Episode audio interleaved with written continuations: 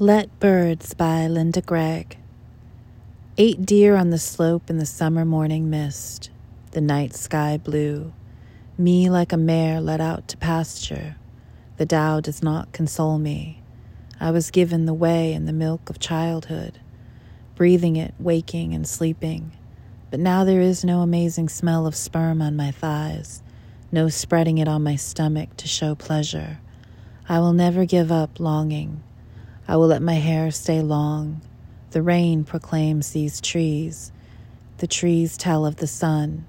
Let birds, let birds. Let leaf be passion.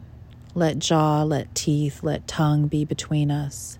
Let joy, let entering, let rage and calm join. Let quail come. Let winter impress you. Let spring. Allow the ocean to waken you. Let the mare in the field and the summer morning mist make you whinny, make you come to the fence and whinny. Let birds.